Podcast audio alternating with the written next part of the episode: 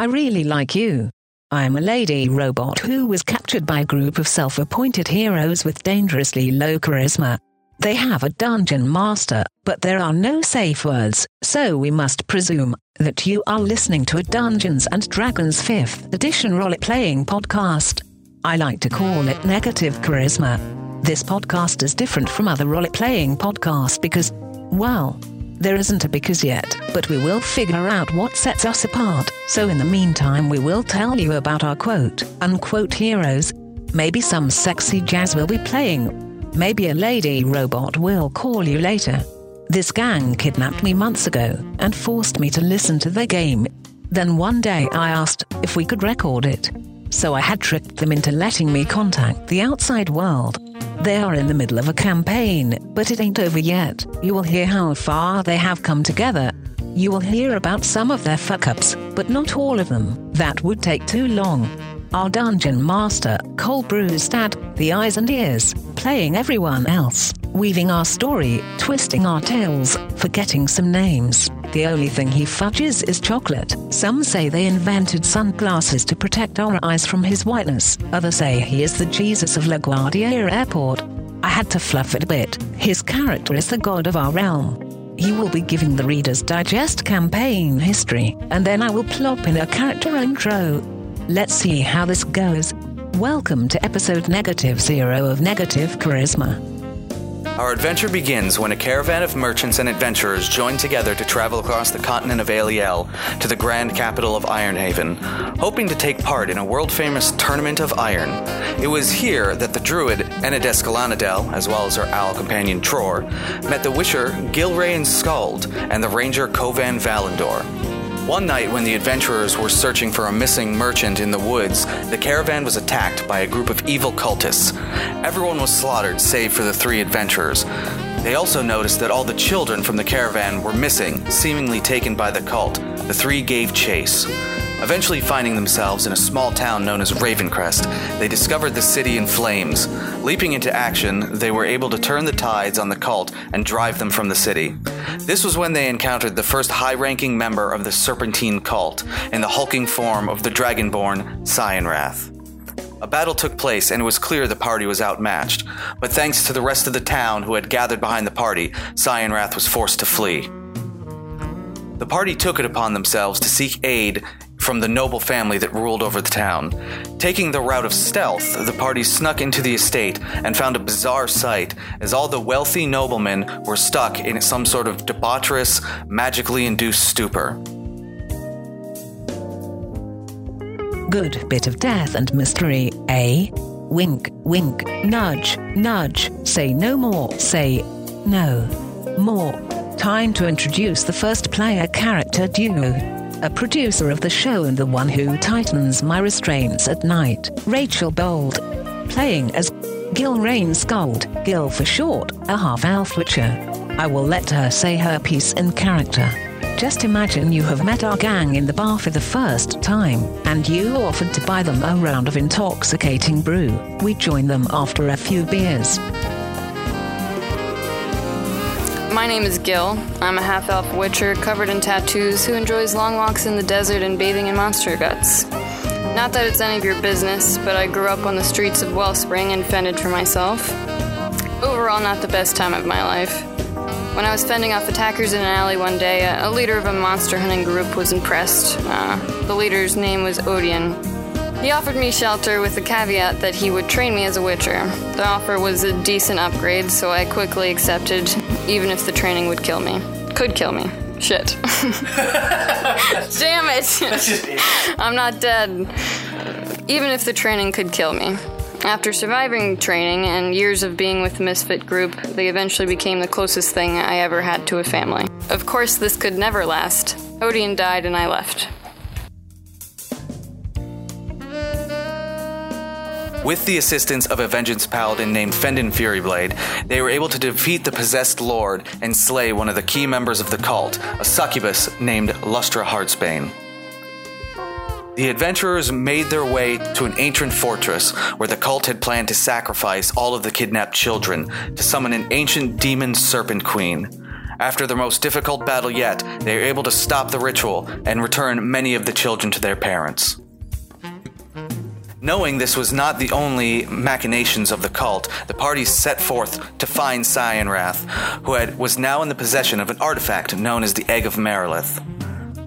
Along the way, they were joined by a young sorcerer named Zael Auroris and a trickster rogue known as Zarquan Boozlegast. After tracking down the Dragonborn, a battle ensued which shook the very foundation of the temple in which it took place. The egg now in hand, the party made their way towards Ironhaven. One morning, when they awoke, they had found that Zael had stolen away in the night with the egg. Fearing the worst, they made chase to the nearby town of Cossamark. Even though they knew they had to track down the sorcerer, they agreed to help the denizens of the town with a lycanthropic bandit problem. The party slayed the bandits, but not before the druid Enides was infected with the disease of lycanthropy. Test column. Playing Enides Galanadel, ex healer, Wood Elf Druid. We call her ex healer because she was originally intended to cure the wounds of the party, but she spent more time dying and needing medical attention. Yes, you heard me true. The party, quote, unquote, he had died in that battle with the red bearded werebear. Luckily, I guess depends on how you view luck. Luckily, she was bitten by the werebear, and her death catalyzed her lycanthropic transformation. Again, you heard me true. Our healer basically contracted magic rabies. Oh man, I could rip on that grubby, knife-eared dimwit all day. But we have recaps to finish. Keep the jazz rolling. I am Enides Galanadel, Wood Elf Druid, but many call me Enna. The first thing you may notice about me is my hair. I tried to comb it once. It hurt. It tends to be wild, and I love to decorate it with leaves and twigs. I hate wearing shoes and any type of constricting clothing, and I love rolling around in the mud. I am from the forest of the Emerald Sea. My mother died when I entered this world, and my father raised me for eight years. The worst day of my memory, my father was killed by what looked like a grizzly bear. His eyes were vicious, and his mouth dripped red with my father's blood. After that day, I walked the woods alone. Until one day, I met Tror. He is an owl and my best friend. He sees when I cannot, and we share a bond that can never be broken. It was Tror that led me on this path, and it is he who keeps me grounded to nature. After years alone, I began to become curious of the world beyond my woods and found myself joining a caravan bound for Ironhaven. Oh, brutal. Your father was murdered by grizzly bear. Batman origin March. So, wait. Now you are a werebear. Doesn't that mess with your head a little? You are a bear. It would be like Bruce Wayne becoming a small time robber after his parents' death. What else? The party quickly tracked down the wayward sorcerer, Zael, and found he was not who he had claimed to be. His name was Cepheus, and he was actually the son of the Grand Wizard Zael Auroris, the leader and founder of the guild known as the Ordenium Sapienti Potestatum, or the OSP for short. They had locked the egg away beyond magical doorways where it could not be used for evil. To their surprise, the party discovered one of the high ranking officials and right hand man to King Artorius himself was actually one of the seven leaders of the Serpent Cult, a man named Farnum Goldhand. The party, now assuming that the team name Basnathair, set out to undermine all of Goldhand's illicit dealings within the city. District by district, Basnathair stole the city out from under Farnham, making both allies and new enemies alike.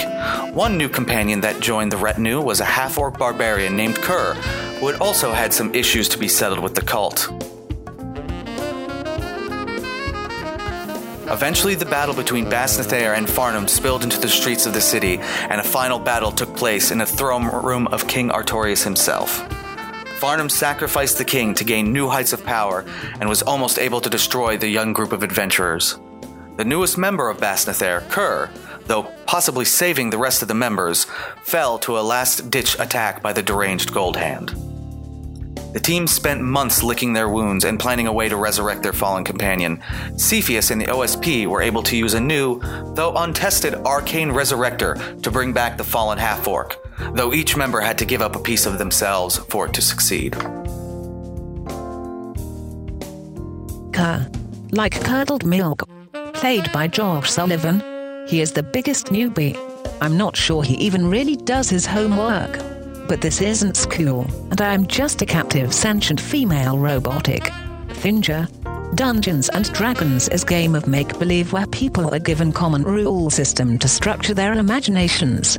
Most people really delve into their imaginary lives with the rigor of an actor trained in the Stanislavski method rich histories and complex personalities. So, let us see here. Jacob, could you hand me the character information we have on Kerr, the half orc barbarian? Hum. Well, it looks like his name is Kerr. Just Kerr. No honorific or last name. Looks like he is a half orc. That means he is not a full blooded orc. Doesn't say what the other half is though. So I will just guess the dog bridge Schnauzer mostly because it is funny. Seems he is a barbarian of the bear totem. Seems highly coincidental, don't you think? Bear totem. Enna's parents were killed by a bear. I have heard tell that a four year car and his four-year-old orc friend dressed up in a grizzly bear costume. They thought it would be funny to kill someone's parents, so they wandered the woods and killed happened to kill Enna's parents.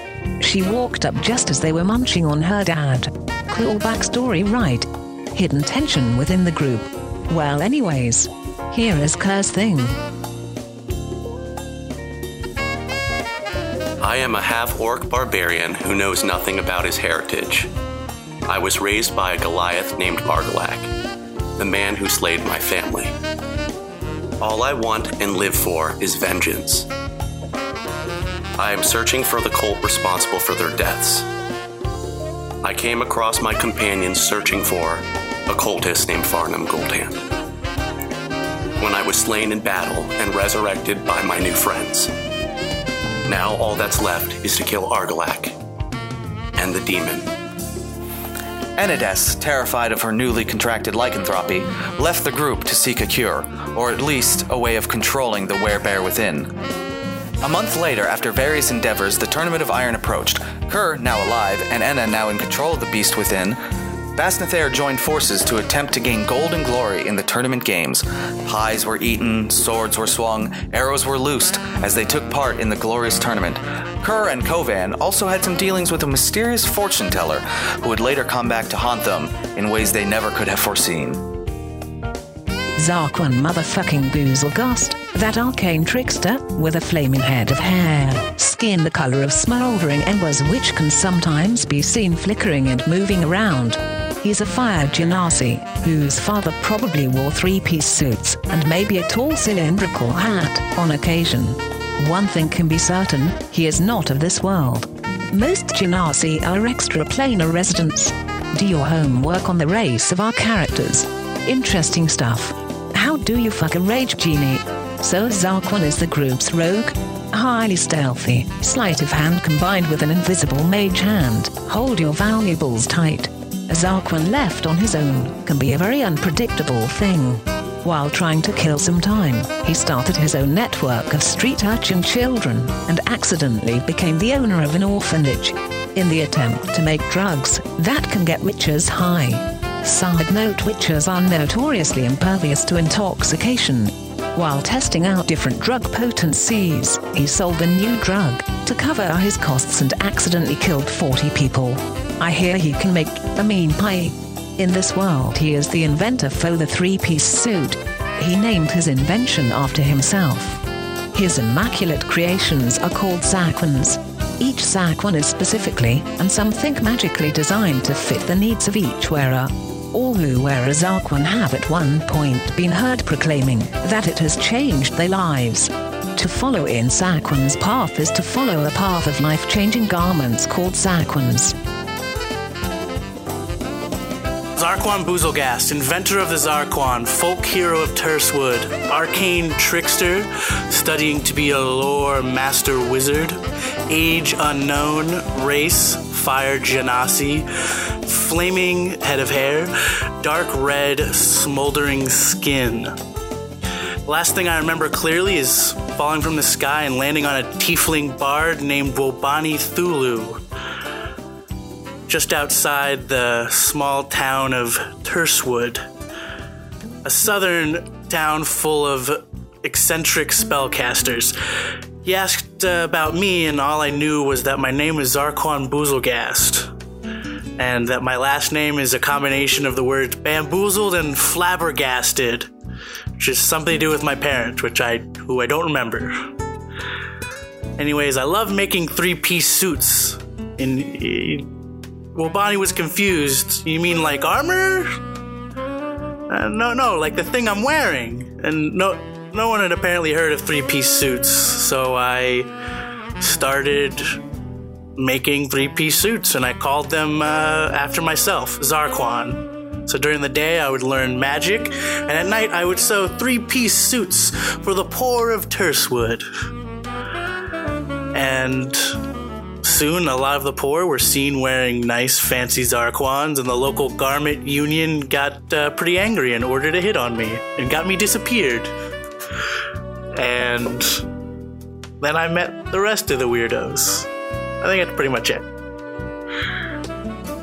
The Grand Coliseum Games came and Basnathair faced off against one of the rarest creatures in all of Aliel, an adult copper dragon.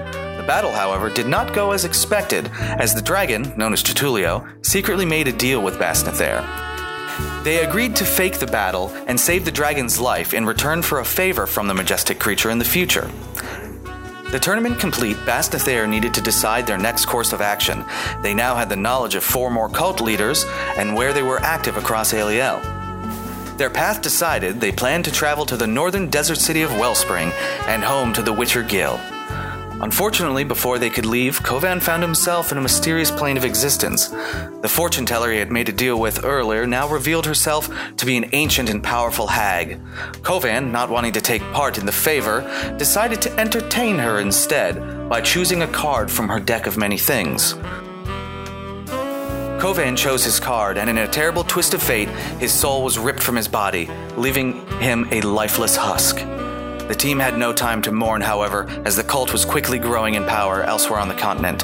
They traveled to Wellspring and met up with old friends of Gil. It was here that they met a friendly dwarf named Feanor Lifebringer, who quickly ingratiated himself into the group. Hi ho, hi ho, who's the last to go? Sean Cornwall playing as Feanor Lifebringer, most call him Medic, our dwarven cleric. Poor Sean. He used to play a good two shoes named Kovan. Zarquan and Kovan used to be some sort of Laurel and Hardy, Abbott and Costello, those bickering old men from the Muppets, Statler and Waldorf. Well, now Kovan is in a magic coma. Kind of like a space coma. In Dungeons and Dragons, player characters are replaced when they die or exit stage left. So now he has found a new accent and has become our true healer. He hasn't died once, he gets beat up and then gets back up again. A real healer and a good secondary punching bag. Clerics are okay. But could we get a real preacher?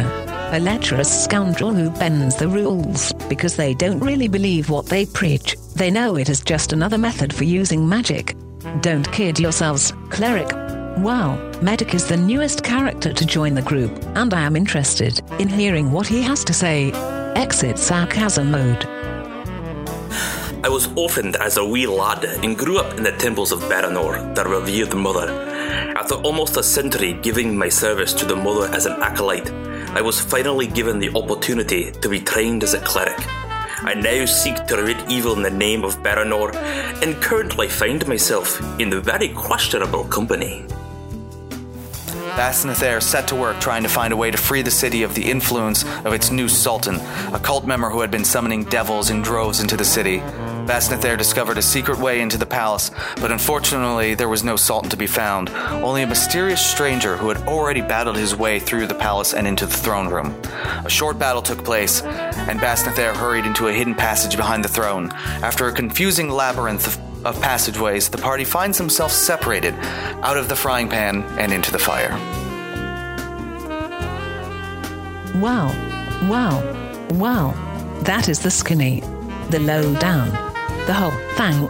I could say more, but I want to get on to making more episodes. Please excuse the audio quality. The first two episodes are kind of rough. We have fixed the problem starting with episode 3. You have now finished listening to episode negative zero of the Dungeons and Dragons podcast known as Negative Charisma. Maybe you got a little clue about why I call them that. Did you like all my epic level lady robots ass? I liked it. I might get to like you, but you might have to tweet to me first. Spend this lonely lady robot a tweet using my very complicated handle at negative char. You could send us a email, but you won't. You can find all info inside the Twitter hole. This jazzy content has a website with maybe some other stuff.